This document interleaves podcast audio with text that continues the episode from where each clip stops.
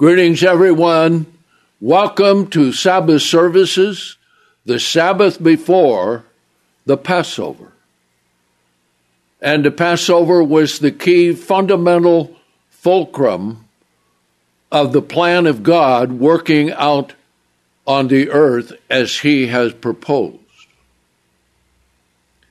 And so today we are going to cover 28 prophecies that were fulfilled just before or on or just after the Passover day.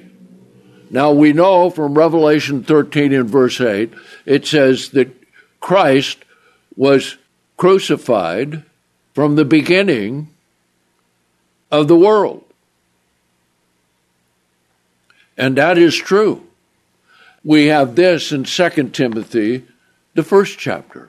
Now, this is important because we're looking at something here that God has proposed, that God has planned, that He is carrying out and working it all out according to the counsel of His will through His creation, through His angels, through mankind, and everything that there is. So when we come to Second Timothy, the first chapter, we find this, and it's really important for us to grasp it because God has brought us into something that He planned before the ages of time. Now let's pick it up here. Verse 9, 2 Timothy, the first chapter. And it's interesting that this is not written of any place else except here and in Titus, the first chapter. Not written exactly as it is here. But you see, in the span of time, the way God looks at it, it's entirely different than the way we look at it. But this tells us something. What we are doing is not a religious practice. What we are doing and reading about is something that God has planned and God has revealed. And He's revealed it through His Word. And He's revealed it through His creation. So, verse 9 Who has saved us and called us with a holy calling. Now, think about that. God Himself, through Jesus Christ, has called each and every one of us. Now, I want you to think about how important that is to you and to God. And compare that with the rest of the world. And that makes it a very humbling thing indeed that who are we that God would call us? And who are we that he would reveal his truth to us. And who are we that we're able to receive the Holy Spirit of God and understand the Word of God? That is an absolute marvelous and miraculous thing that God has done for us. Okay? Not according to our works, but according to his own purpose and grace and that's what the Passover is all about. Which was given to us in Christ Jesus before the ages of time. Now, that's very hard for us to fathom. But God has His plan that He's working out. And the central focus of that plan begins and ends with Jesus Christ, begins with the Passover, and ends with the completion of the age and the beginning of the new heavens and the earth, which then is a new beginning. So you see, what God has called us to is not a religion to be good people in the world, but He has called us to a life of growing and overcoming and loving Him and Christ and the Father dwelling in us and loving us and helping us to attain to the goal that God wants us to. Okay? Now then, as we will see, the prophecies of Christ's coming came right at the beginning. Now, if you have the book, The Day Jesus the Christ Died, well, you go ahead and get it. Just go ahead and put this on pause and go get it and turn to page 35 because we're going to go through, and this will have all the scriptures right in front of us so that we don't have to turn to the Old Testament and turn to the New Testament and turn to the Old Testament and turn to the New Testament. And this will help us be able to concentrate more. So if you don't have the day that Jesus the Christ died, then get the harmony of the Gospels, and it begins on page 268. So go ahead and take the time and find it, and so you can come come to the place that we have for the 28 prophecies fulfilled on the crucifixion day, and that means the prophecies that are just before and just after. Now it's amazing because if anyone wants proof that the Old Testament is true and that the New Testament is the fulfilling of it, and together they represent the complete Word of God. And within it, it contains the complete plan of God as revealed by his Sabbath and his holy days. Okay? Now, the Passover becomes the fulcrum between the two. But the two are one.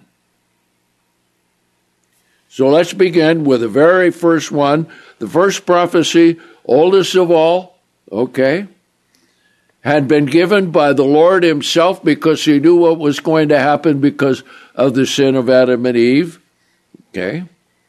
And here's what was prophesied. Number one, the serpent would bruise the seed of the woman.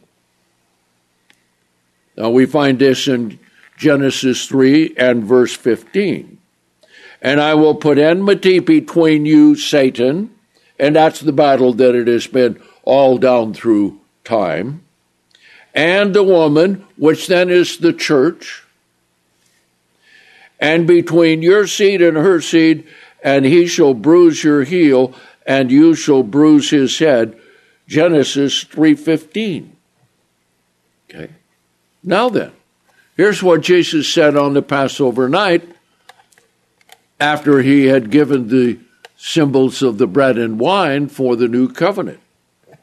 And this is found in John 12, verses 31 through 33. Jesus said on that Passover night, because of the Passover and what was coming, and they were on their way to go out to the Garden of Gethsemane. Okay? He said, Now is the judgment of this world. Now shall the prince of this world be cast out.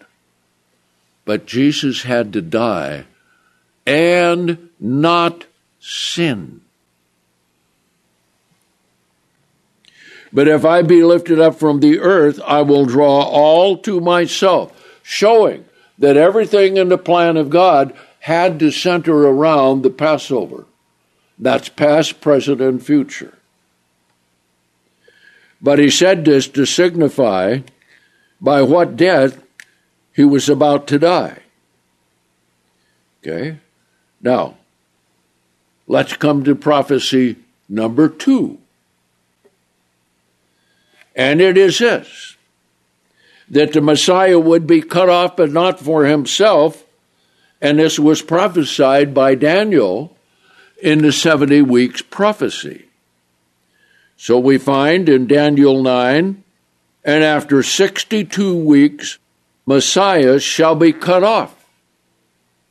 But not for himself.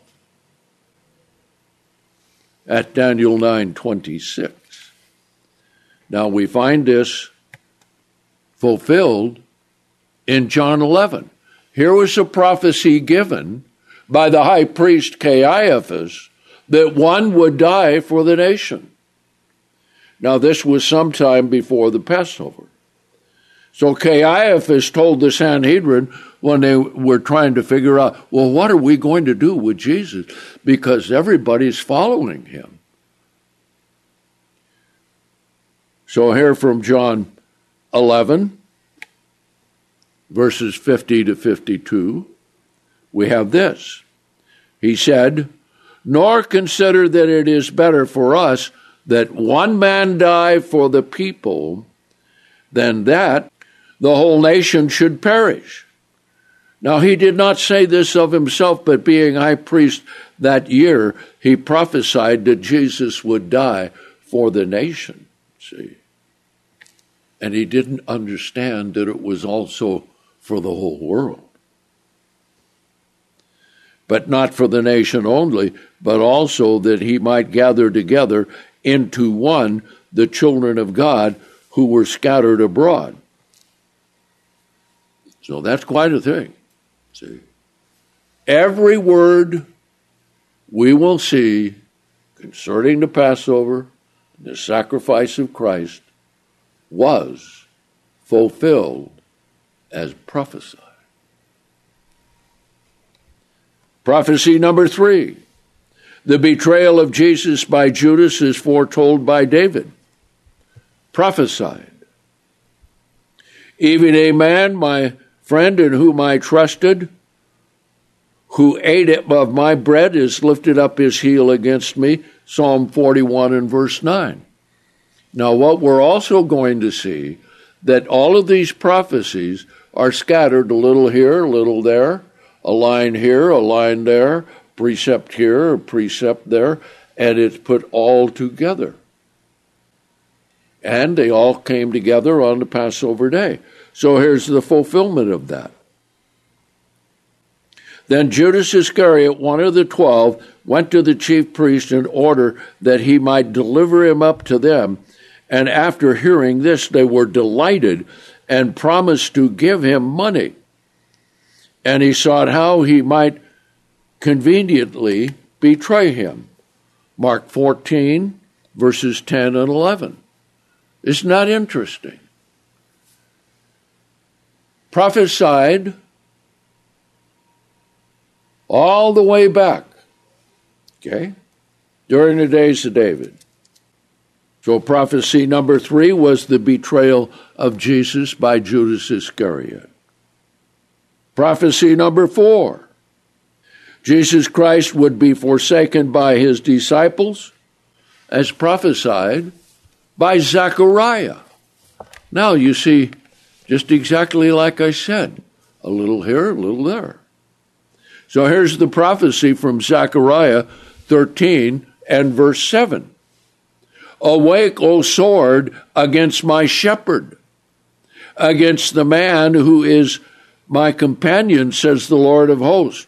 Strike the shepherd, and the sheep shall be scattered. Well, that's what happened when Jesus was arrested at midnight during the power of darkness of Satan the devil in arresting Jesus. Okay? Fulfilled. Then they all forsook him and fled. Well, that's quite a thing. See? They all ran away. Now let's come to number five. Okay? The price of his betrayal was foretold by Zechariah, prophesied. And I said to them, If it is good, give me my price, and if not, let go. So they weighed my price, 30 pieces of silver. Zechariah 11 and verse 12. Now, when you go to the, to the law and find out another scripture where this came from, it came from the one that said that a dead slave was worth 30 pieces of silver. And that was in the judgment when someone would cause the death of someone else's slave. So here it is concerning Jesus, fulfilled. And he said, What are you willing to give me? That is Judas. He went to the priest and said, Huh, what are you willing to forgive me? And I will deliver him up to you. And they offered him 30 pieces of silver, Matthew 26 15. Amazing. Not 29, not 31, but 30. Now, the priest who offered Judas 30 pieces of silver didn't know about this prophecy. But there they were, fulfilling these prophecies. So this shows you, just exactly like Jesus said, I'm the beginning and the ending, the first and the last. Now then, we can also suppose that there were many, many angels over Jerusalem that Passover and crucifixion day, causing all of these things to be fulfilled. As a matter of fact, you get the harmony of the Gospels and you start out six days before the Passover. Okay? And you follow that through. Every one of those things had to also be inspired by the angels to bring to pass all the prophecies when Jesus was coming into Jerusalem. There were large crowds. Well, who do you suppose inspired them to go so they would be there? Probably the angels. All right?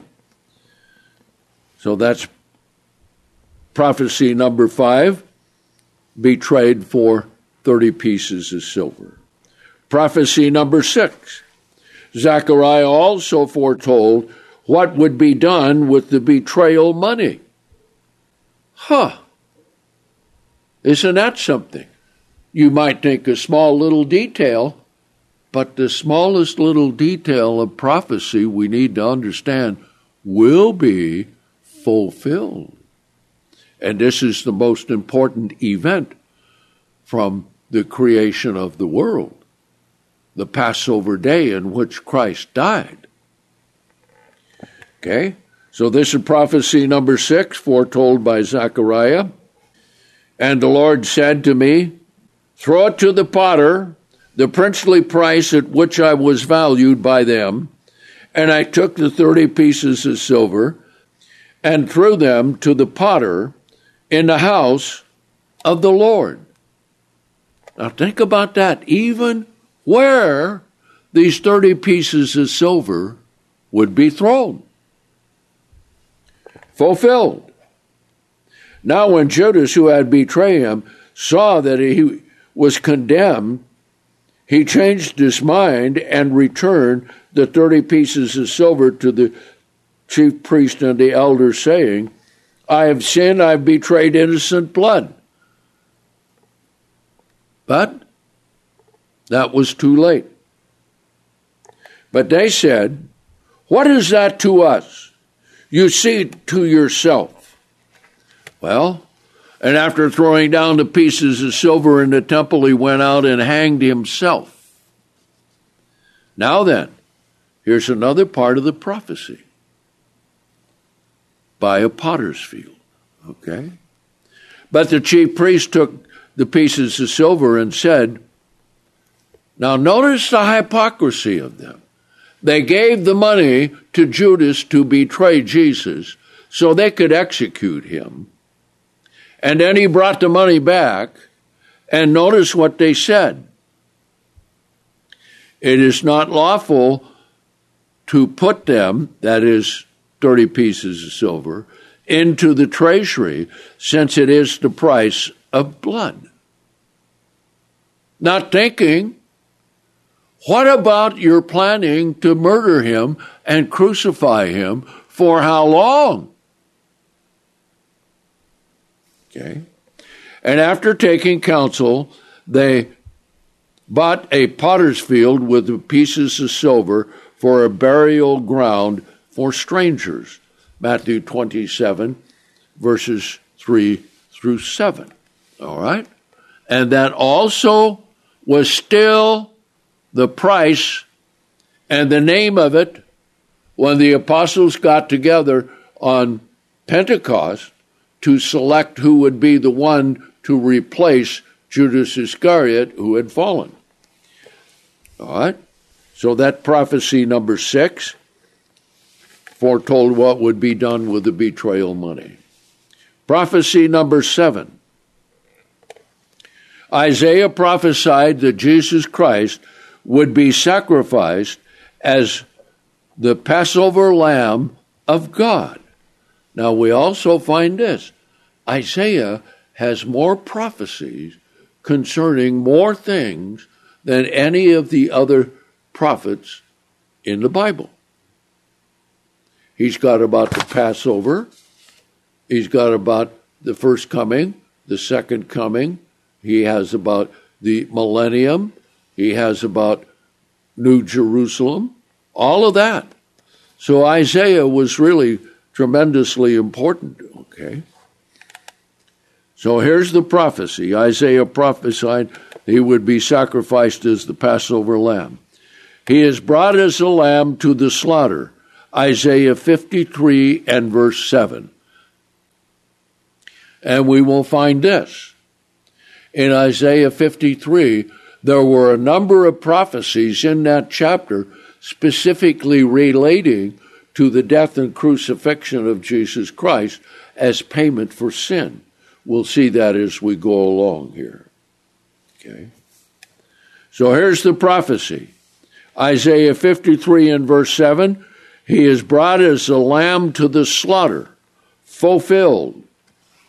For Christ, our Passover, was sacrificed for us, 1 Corinthians 5 and verse 7.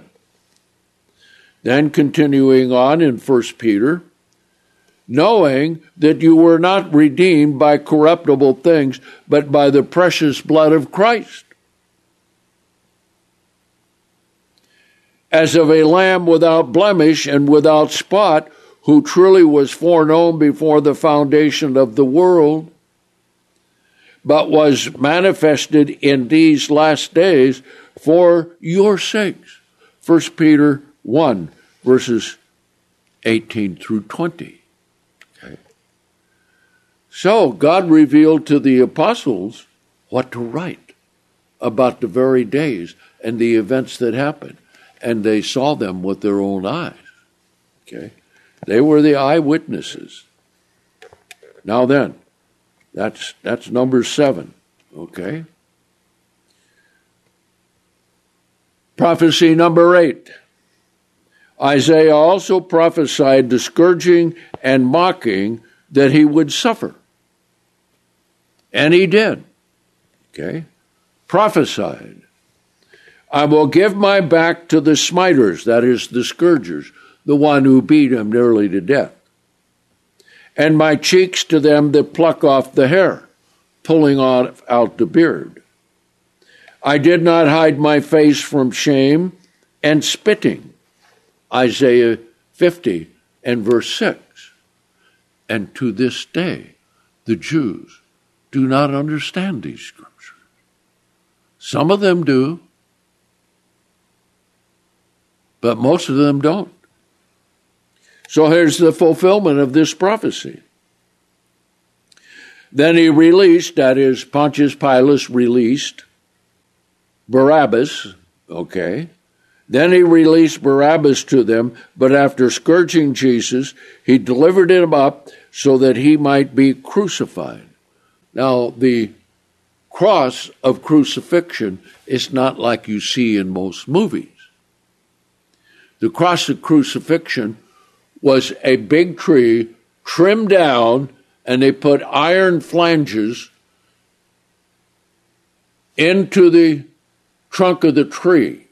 And those iron flanges then would hold the crossbar so that they could crucify many people by crucifying their hands on the crossbar and then lifting them up and putting that crossbar in those flanges. And so that's why it is called a cross and it is called a tree. Both are correct. So here's the fulfillment. Then he, Pilate, released Bar- Barabbas to them, and after scourging him, he delivered him up so he might be crucified. Then the governor's soldiers, after taking Jesus with them into the praetorium, gathered the entire band against him.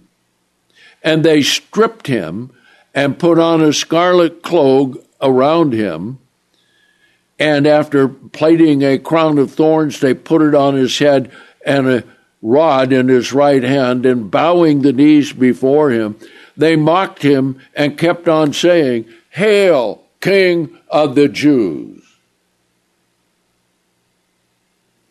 Now look at what Jesus went through. And he didn't fight back. He didn't say a single word in his own defense. He did answer a couple of questions to Pilate, but that was it. And they kept on saying, Hail, King of the Jews! Then, after spitting on him, they took the rod and struck him on the head. That's Matthew 27, verses 26 through 30. Okay? Now, I don't imagine they just gently tapped him on the head. They smacked him on the head. So you see, he was beaten from head to toe, front to back. Now we will see that both Isaiah and David in the Psalm prophesied of how Jesus would be beaten and astonished at how much he was mutilated. Okay. Prophecy number nine. Both Isaiah and David prophesied that Jesus' body would be mutilated. Prophesied. Many were astonished at him, for his body was so disfigured, even his form beyond that of the sons of men. Isaiah 52 and verse 14. So, scourging was really a terrible thing.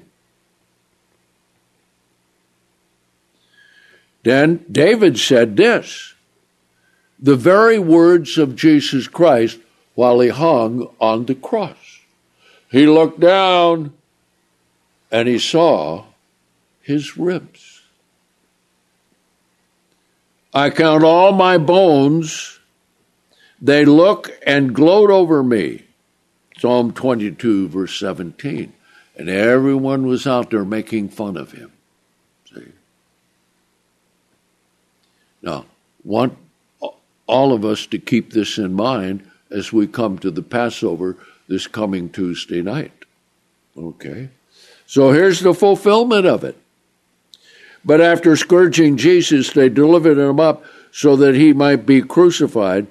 Matthew 27 26. Then Pilate therefore took Jesus and scourged him. John 19 and verse 1. See how all of those prophecies come together. Now, this is also quite a very interesting thing indeed from this point of view. Sometimes we are going along trying to analyze prophecies as we think they're happening, but lots of times God bunches up all the prophecies and they're fulfilled in one day. So, this is what we have here. Prophecy number 10. David prophesied the shame and dishonor that Jesus would suffer being condemned as a criminal. He done no wrong. He committed no sin. Now think about that. Think about Jesus' sacrifice covering the sin of everyone who has been falsely charged, convicted, and executed. Down through history. Okay? So here's what the prophecy was prophesied the reproaches of those who reproached you have fallen upon me, and to me is Christ. You have known my reproach and my shame and my dishonor. My enemies are all before me. See, because Jesus carried in his body the law of sin and death, and that's how he carried our sins to the cross, to the tree. And it's very interesting how all of this occurred. Quite a thing indeed. The creator of mankind dying by the hands of his creation to save his creation from Satan, the devil, and their own sins. Reproach has broken my heart, and I am full of heaviness, and I look for some to take pity, but there was none, and for comforters, but I found none. He had to do it all alone with no one there to give him any comfort. Fulfilled. At that point, Jesus said to the crowd, Have you come out to take me with swords and clubs as against a robber? Matthew 26 55. He is deserving of death in spite of the fact that Pilate said, I find no fault in him. See? Prophecy number 11. David also foretold that false witnesses would testify against him. Aren't you upset when someone says something false against you? Well, think about everything false that was said about Jesus. They even said he was a Beelzebub, chief of the demons. Of course, he wasn't. See? And everybody in their lifetime uh, will be accused of something that is absolutely not true. And you might not even have an opportunity to explain the truth. Well, that's exactly what it was with Jesus. Prophecy number 11. David also foretold that false witnesses would testify against Christ. Prophesied. Cruel witnesses rose up. They asked me of things that I knew nothing about. Psalm 35 and verse 11. Fulfilled. And then the chief priest and the whole Sanhedrin were trying to find testimony against Jesus to put him to death. But they did not find any. For many bore false witness against him, but their testimonies did not agree. And some rose up and bore false witness against him. We find this in Mark 14, verses 55 through 57. Look at how many trials down through history. What would we say? 20%, 30%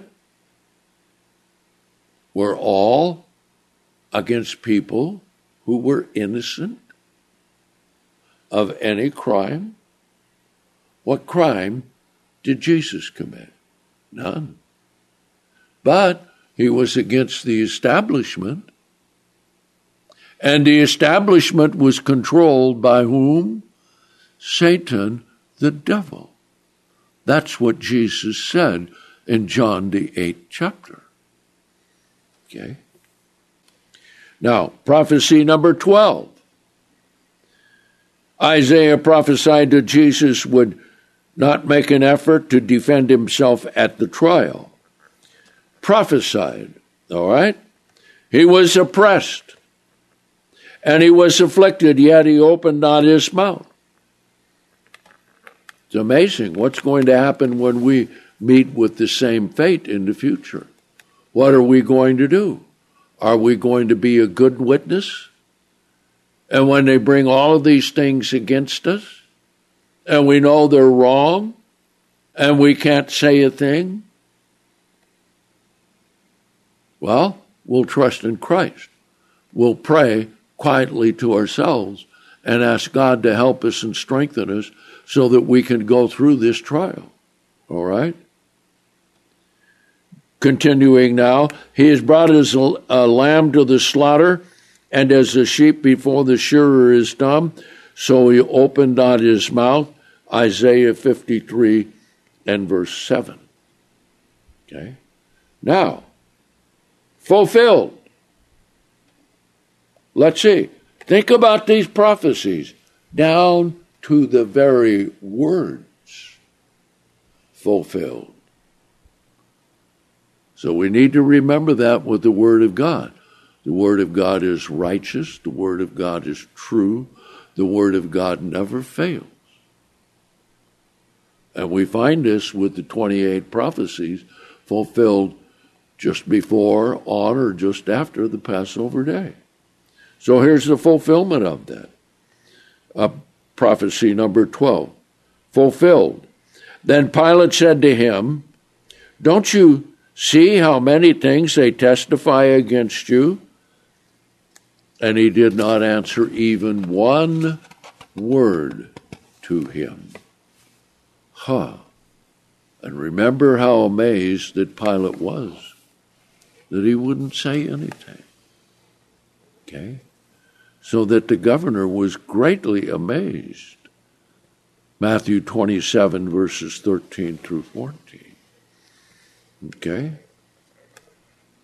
Now, we're going to see the next one, prophecy number 13.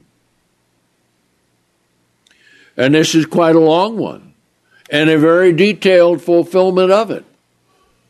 The prophecy is long and the fulfillment of it is long, as we will see when we come to this one. Prophecy number 13. Isaiah foretold Jesus Christ's crucifixion as the sin offering for the world. Prophesied Surely he has borne our infirmities and carried our sorrows.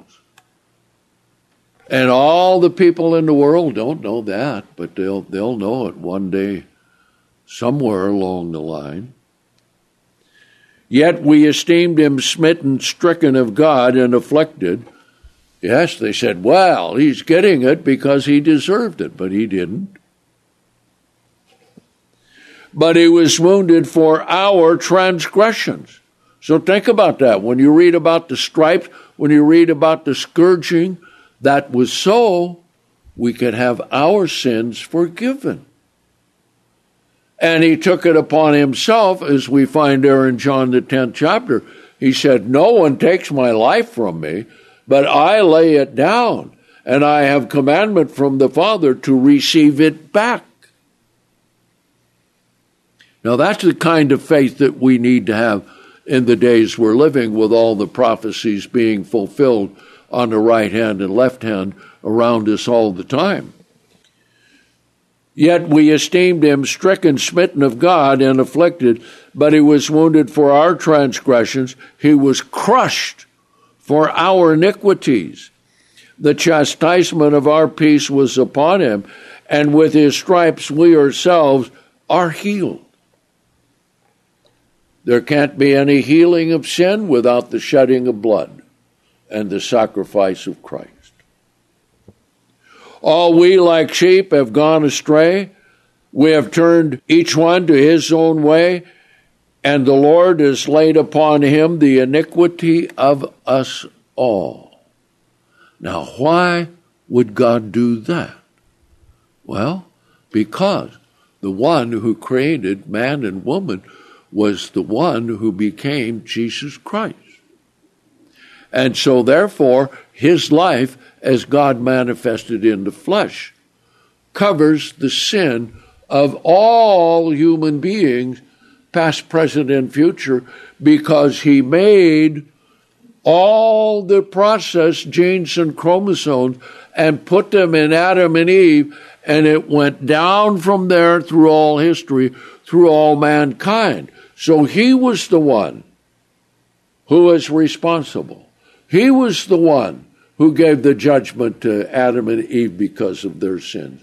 So he said, I will take those upon myself so that the plan of God can be fulfilled. Continuing now, yet the Lord willed to crush him and put him to grief. You shall make his life and offering for sin. He shall see his seed.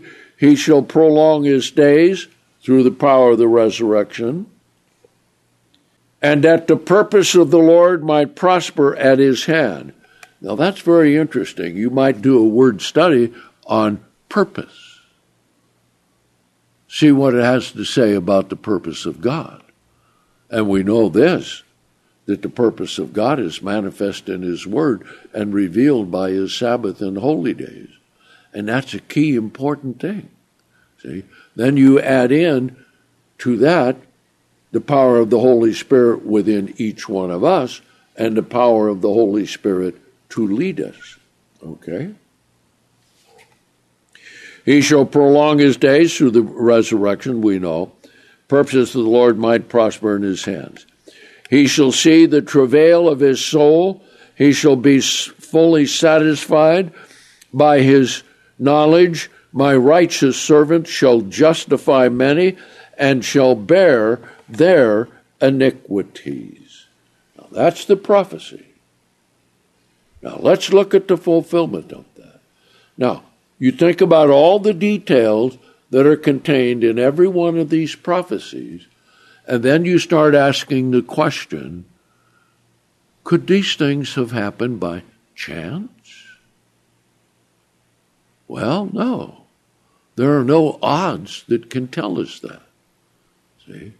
Because God gave these things hundreds of years, and in the case of Adam and Eve, thousands of years and in the case of Abraham, thousands of years before they ever took place.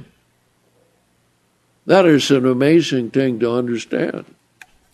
All right? Prophecy number 13 fulfilled. Therefore, he then delivered him up, that is, Pilate delivered Christ, to them so that they he might be crucified. Now they took Jesus and led him away and he went out bearing his own cross to the place called a skull, which in Hebrew is called Golgotha, where they crucified him with two others, one on this side, one on the other side, and Jesus in the middle. Now, Pilate also wrote a title and put it on the cross, and it was written, Jesus the Nazarene, King of the Jews. Now, that's not quite half of them yet. So we will cover number 14 and then we'll take a break. Prophecy number 14. Isaiah had prophesied he was numbered among the lawbreakers. Okay? Prophesied. He was counted among the transgressors, Isaiah 53, verse 12. Fulfilled. And also, two other malefactors were led away with him to be put to death. And when they came to the place called Skull, there they crucified him with the malefactors, one on the right and the other on the left, Luke 23 verses 32 and 33. Look at the details of all of these things, see? Okay? So there we have 14 of the 28 prophecies that were fulfilled just before, on, or just after the Passover day. So let's go ahead and take a break, and we'll come back and look at the other 14 prophecies that occurred.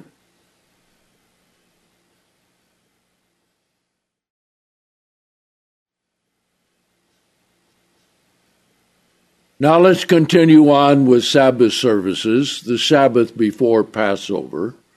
And as we have mentioned before, this year, the Passover is on April 5th, which means we take Passover on the night of the 4th, but April 5th was the same day in 30 AD that Jesus was crucified.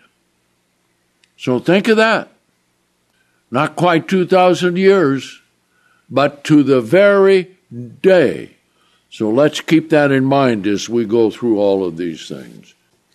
Now, let's pick it up, continuing with the 28 prophecies fulfilled on the Passover day, some just before and some just after. But nevertheless, all the details of all of these prophecies were fulfilled absolutely word for word. So just think of what that does in bringing the veracity of the Bible and the truthfulness of the Bible that down through all that time, down to that one day, everything fulfilled in minute detail. And of course, all of those involved did not understand that. But then God revealed it to them after it had taken place. So let's come to prophecy number 15, where David prophesied that his hands and feet that is, Jesus' hands and feet, would be pierced. And I've often wondered what David thought when he wrote this down. Let's read it. Prophesied. Dogs have surrounded me. Sound like all the group around the crucifixion site? A band of evildoers have encircled me.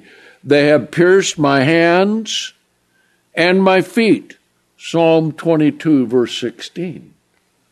Now that's quite a thing. Okay? Fulfilled. And they crucified him, Mark 15, 25. Then the other disciples said to him, We have seen the Lord. Now this is after the Passover. And he said to them, If I did not see Thomas, that, yeah, Thomas was there. If I do not see the nail marks in his hand and put my finger in, in the nail marks and put my hand in his side, because we'll see the prophecy, a soldier thrust a spear into his side, apparently from the right hand side up into piercing his heart to make sure that every drop of blood would be spilled and that he would die on that day in that way as was prophesied. Okay? So Thomas said, If I can't do this, I will not believe at all. Now, eight after eight days, his disciples, when the disciples were within, Thomas with them. And after the doors were shut, Jesus came and stood in the midst and said, See, because as a spirit being, he can walk through walls, doors, whatever. Okay? And said, Peace be to you. Then he said to Thomas, Bring your finger and see my hand Bring forth your hand and put it in my side, and be not unbelieving, but believing. John 20, verses 25 through 27. Now that's quite a thing, isn't it? Yes. Now, prophecy number 16 the parting of his garments was also prophesied by David. Prophesied. They divided my garments among them and cast lots on my vesture.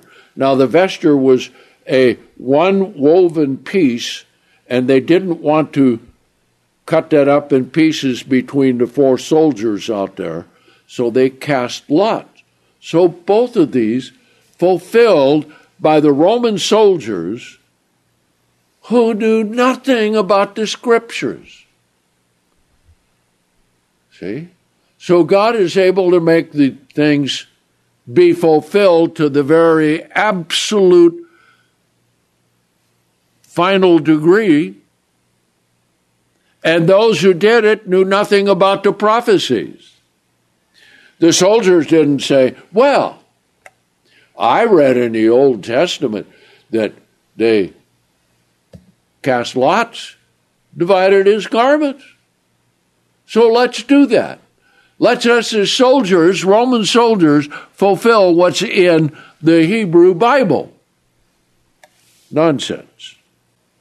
So here's the fulfillment. Then they said to one another, Let us not tear it, but let us cast lots for it uh, to determine whose it shall be, that the scriptures might be fulfilled. That's what the Apostle John wrote. See? Which says, They divided my garments among them, and they cast lots for my vesture. Therefore, the soldiers did these things. Okay. Now, how many things have we done to fulfill prophecies that we didn't know anything about? Is not answering the call of God calling us to His truth a fulfilling a prophecy that we didn't know that we're fulfilling prophecy when we do it because God is the one who leads us to do it. That's an amazing thing. And remember, it is God who gives repentance, and it is God who leads us to repentance. It is God who forgives our sins through the sacrifice of Christ and his shed blood, which he shed on the Passover day. All right, let's continue on. Therefore, the soldiers did these things. Now, prophecy number 17. In another psalm, David prophesied that they would give him vinegar to drink. All right? Again, these were the Roman soldiers there standing in the crucifixion area they're the ones who carried it out. They're the ones who nailed his hands and his feet. They're the ones who lifted him up on the cross. Okay. Prophesied. They also gave me gall for my food, and in my thirst they gave me vinegar to drink. Psalm 69 21. Fulfilled.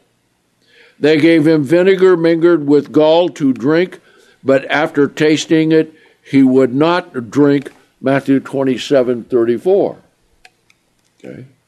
So that's quite a thing. Down to that small thing about the vinegar and the gall. Prophecy number 18. See, now all of these amount to substantial facts which prove the Bible true. Old Testament and New Testament. Prophecy number 18. David also prophesied that many would be watching Jesus during the crucifixion and his suffering. Okay? Now, prophesied. They look and gloat over me, Psalm 22, verse 17. Fulfilled. And the guards sat down there to guard him, Matthew 27 36. And all the people who gathered together to this site, after seeing these things take place, they beat their breast and returned. Okay? And they were gloating over it. Amazing thing. Now think about all of these things transpiring, and not one of them knew they were fulfilling prophecy. Probably very few even had anything to understand that this was coming from God. And even the disciples didn't understand it until afterwards when Christ had opened up their minds to everything that would happen to the Christ in, in the law of the Psalms and the, and the prophets. You find out in Luke 24. Okay? Now, prophecy number 19. Among those watching would be Jesus' family and friends who would stand at a distance, prophesied. My loved ones and my friends stand apart from my plague, that is his wounds. And my neighbors stand far off, Psalm 38, verse 11. Fulfilled. Now all those who knew him stood afar off observing these things, the women also who followed him from Galilee, Luke 23, verse 49. Amazing, isn't that? Huh? Think about that. Now, brethren, let's understand something. Whenever we come for Sabbath services, we're fulfilling some kind of prophecy. Whenever we love and obey God, we're fulfilling prophecy. Ever think of it that way? And God is fulfilling prophecy back to us by giving us understanding, by blessing us, by protecting us, by leading us, and even by having carnal men and women who know nothing about God do things which facilitate what we need to do to serve God. Amazing. Prophecy number 20. Some of his observers would shake their heads at him. All right? Let's read it. Prophesied. And I also became a reproach to them when they looked upon me. They shook their heads. Psalm 109, verse 25. Fulfilled. But those who were passing by railed at him, shaking their heads and saying, You who would destroy the temple and build it in three days, save yourselves. Okay? If you are the Son of God, come down from the cross. Matthew 27, verses 39 and 40. Amazing. See? That re- reminds me of Satan telling Jesus, If you are the Son of God, command that these stones be uh, turned into bread. See? Very similar. Prophecy number 21. Even the words of his reproachers were prophesied by David. Let's read it. And those who were doing it didn't even know that they were fulfilling prophecy. But here it is prophesied.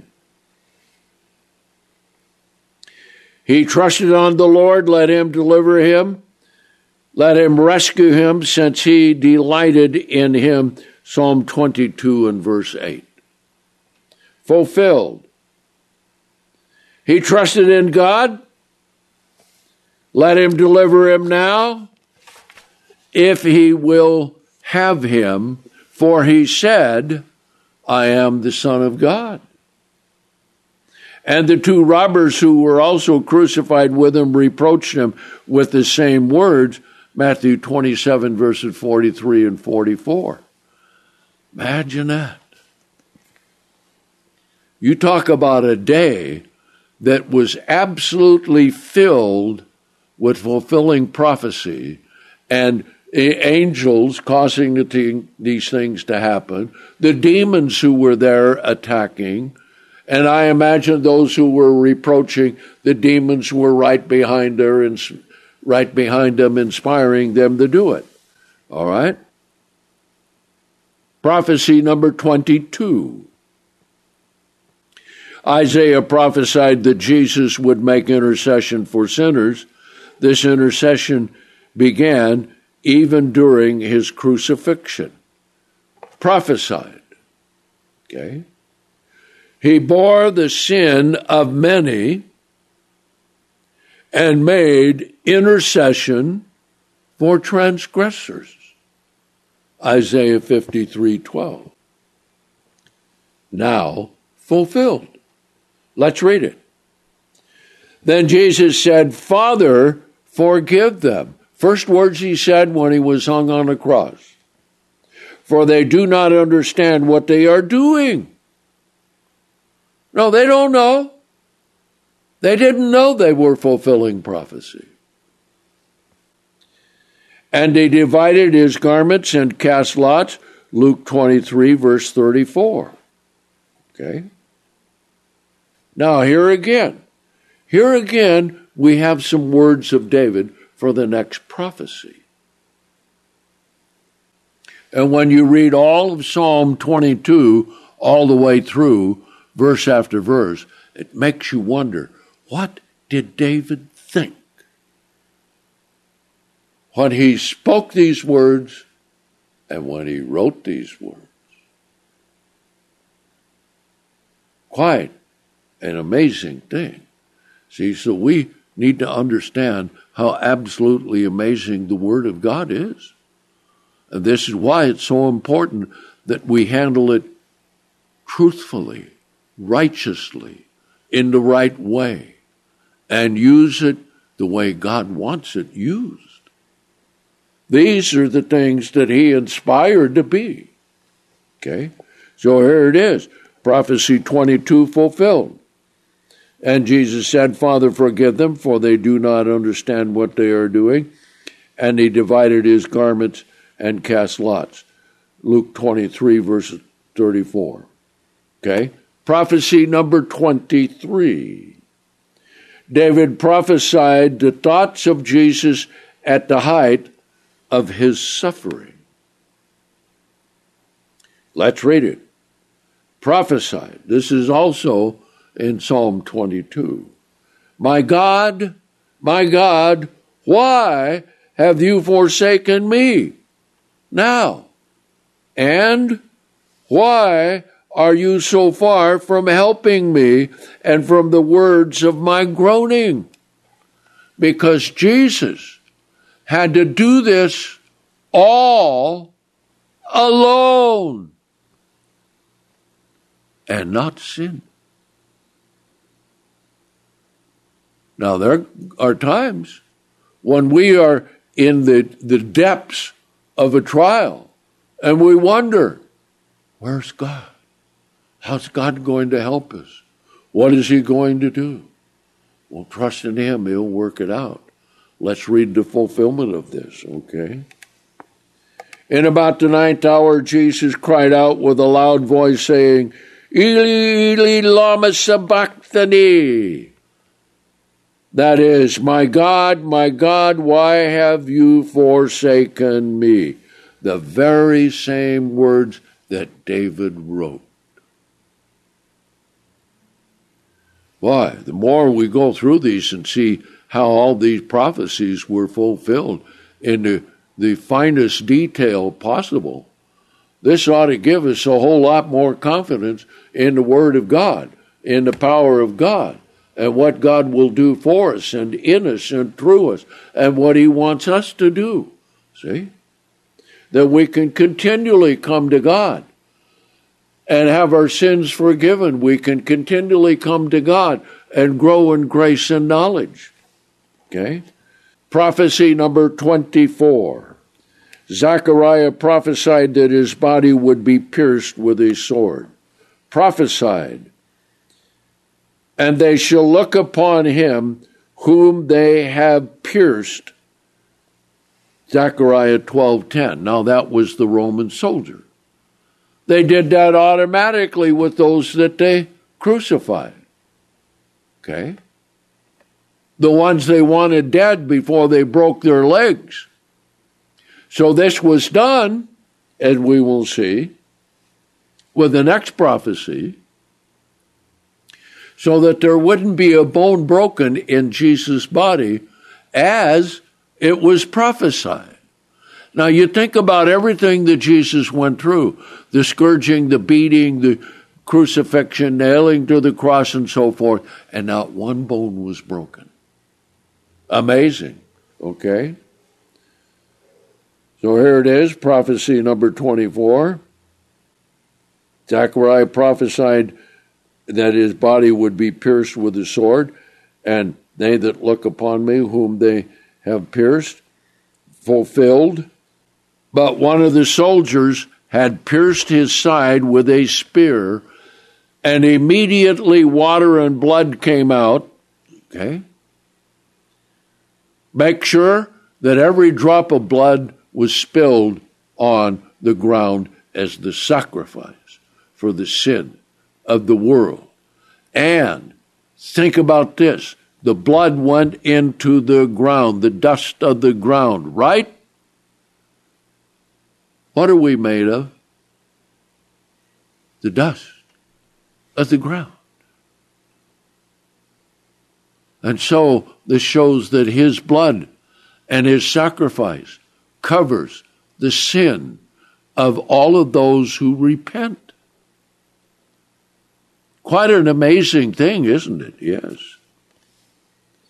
And again, another scripture says, They shall look upon him whom they have pierced. Uh, John 19, verses 34 and 37. Okay. Prophecy number 25. Now, I don't know what the odds would be in trying to calculate these things, but I don't think there are any odds that could measure the fulfilling of these scriptures compared to the prophecies that were given. Prophecy number 25 David prophesied that Jesus would commit his spirit to God. Prophesied. Into your hand I commend my spirit, Psalm 31 5. Fulfilled. And after crying out with a loud voice, Jesus says, Father, into your hands I commit my spirit. And when he had said these things, he expired. Luke 23, verse 46. Down to his last breath. Prophecy number 26.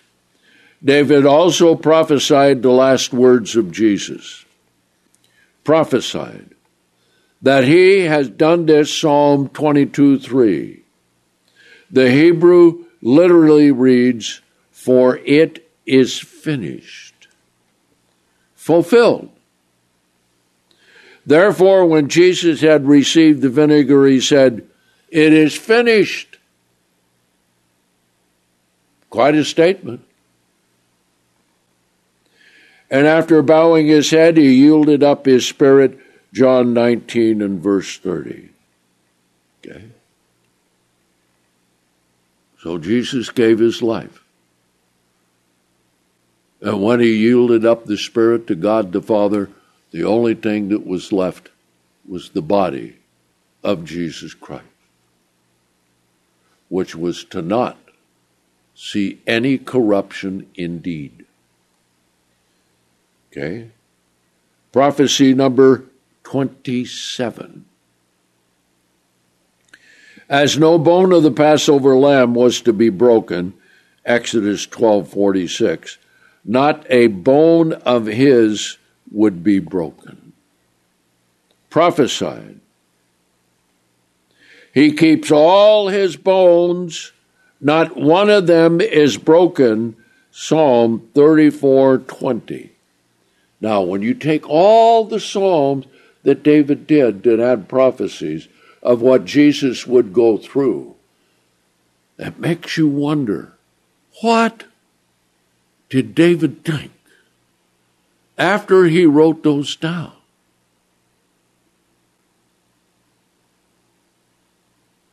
Quite a thing indeed. Okay? So let's read it. Fulfilled Then the soldiers came and broke the legs of the first one and the legs of the other one who was crucified with him. But when they came to Jesus, they saw that he was already dead and they did not break his legs.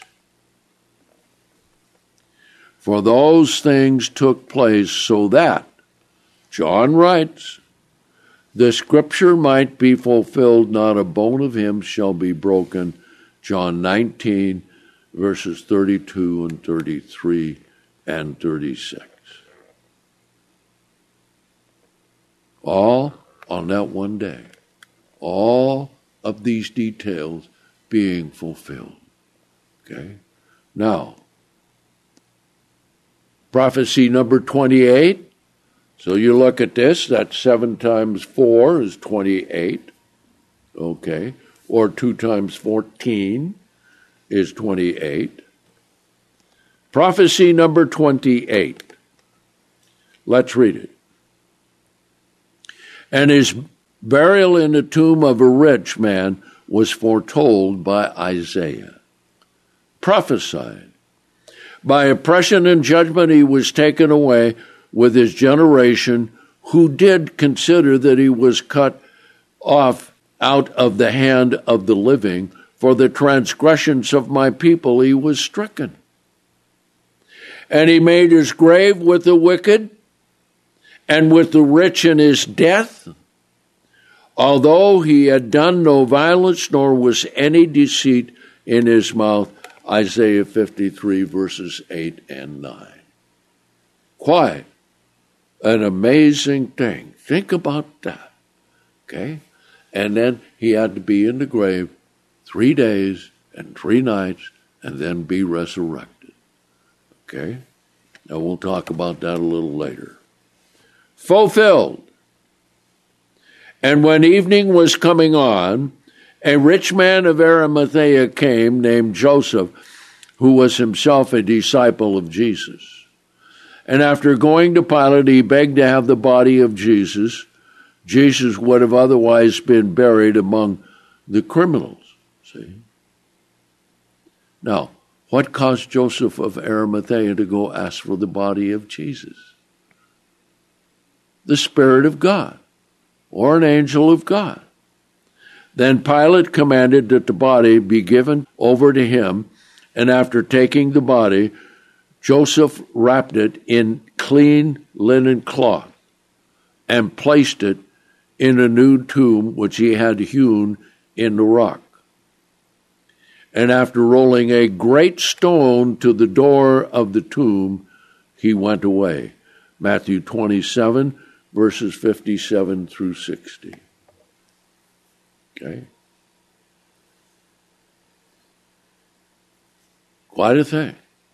Think of that. The greatest death in the history of the world on the Passover day. And that's why, brethren, we keep the Passover the way that Jesus said. We don't do it like fake Christianity of the world and take a Lord's Supper anytime we want to. Because the Passover is the commemoration of the death of Jesus Christ, God manifested in the flesh, so that his perfect sacrifice would cover the sins of all human beings and in his plans, past, present, and future, as the plan of God is being worked out in God's way in everything. So, understanding all these prophecies, look at how they were carried out and how they were brought to pass and how God made sure that it fulfilled His will. This needs to give us great faith and great understanding in the sacrifice of Christ, in his death, in his resurrection, in all the prophecies in the Bible, of all the words that are in the Bible, that they are true, that they are from God, that they are for us. Okay? So, let's finalize it this way. All these prophecies were fulfilled by the suffering, death, and burial of Jesus Christ on a Passover day. Okay? There it is. And like Jesus said just before he died, it is finished. That doesn't mean there isn't more work to do. That phase of God's plan was finished. But it was meant to be spread out for all those who come to Christ. And that's how great the Passover day was and is and will always continue to be.